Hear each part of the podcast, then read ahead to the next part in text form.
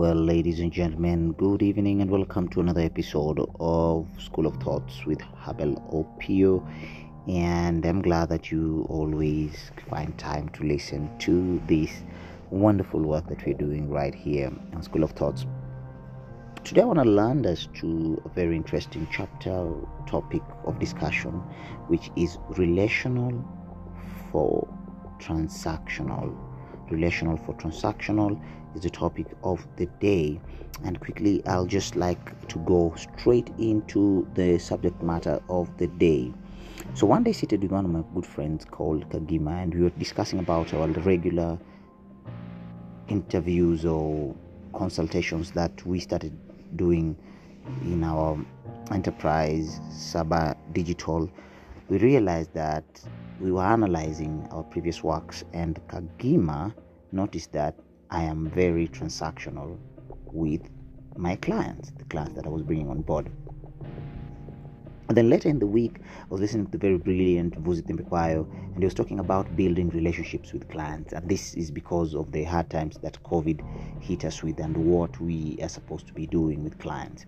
So, having to deal with these two things, I like to use the relational part of it and transactional part of it to bring us to the topic of the day and combine the two into a social friendship status review.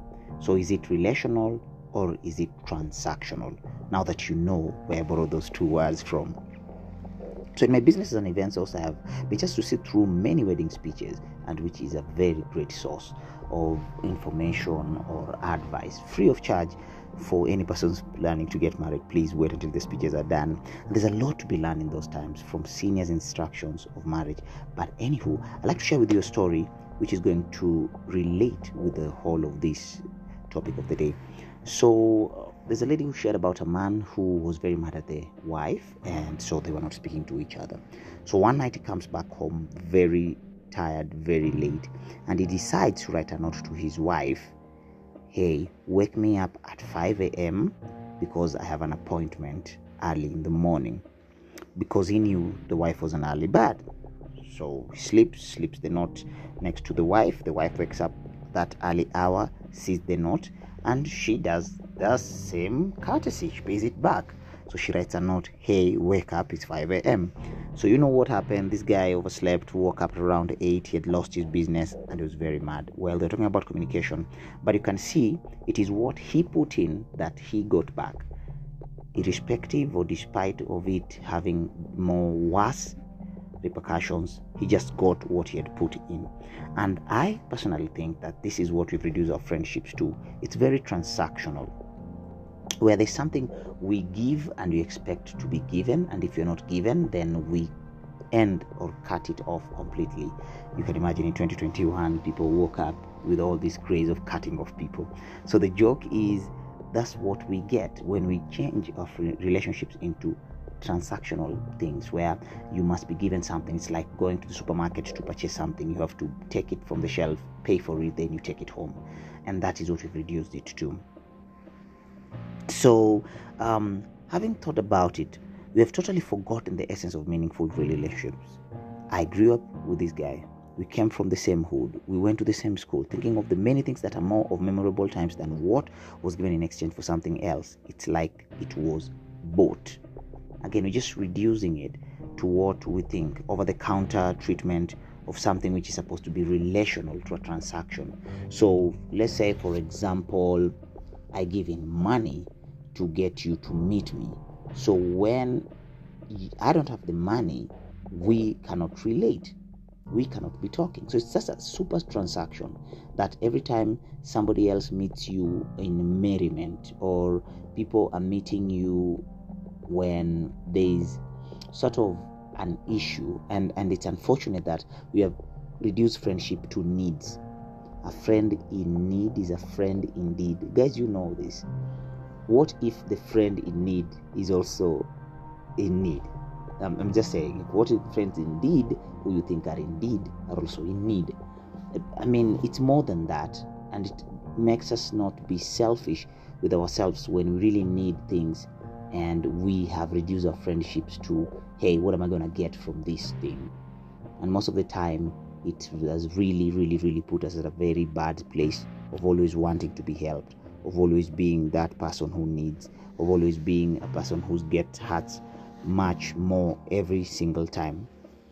You can imagine for a proper relationship, let's say parental care, how can you pay that back? some valueless things like that. You can only pay it forward, you can't pay it back, by the way.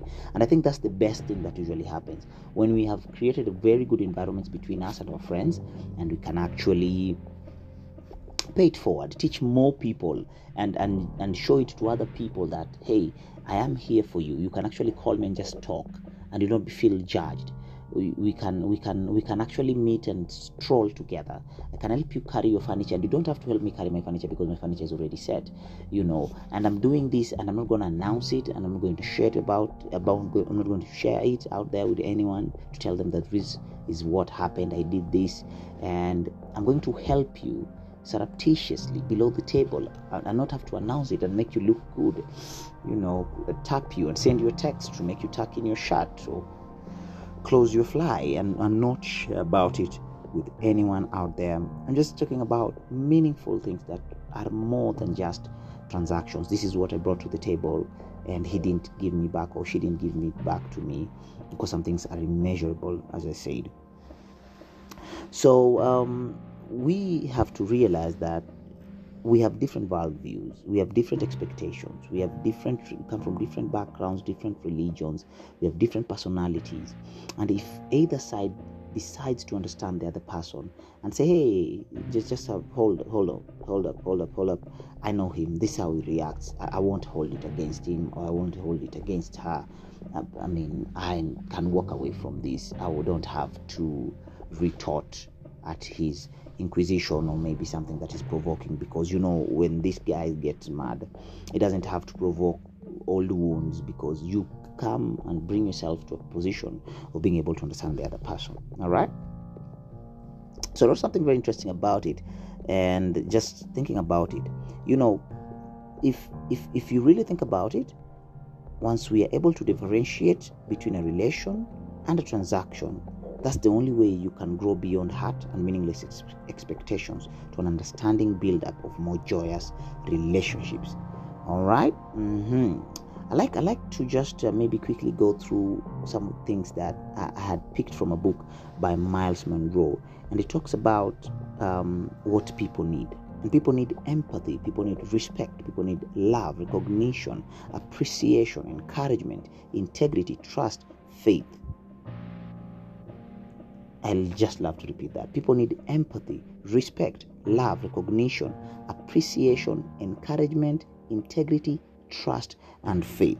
If we ever, ever, ever, ever able to, to, to do that to anyone, put that in any relationship that we have with one uh, any the other person, I promise you, we'll quickly move from transaction back to relational. All right, ladies and gentlemen I believe me, I think this is one of the most complex things I've been thinking about.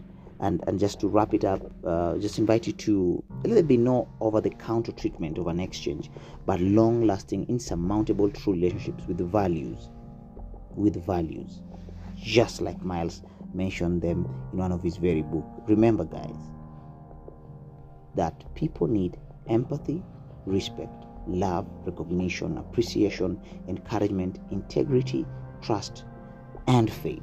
These are things that you cannot, you cannot valuate. All right. Thank you so very much for joining me for this other episode of School of Thoughts. I hope that we will work towards building relationships and killing transactions. God bless you. Cheers and see you next time. Abel Opio signing out.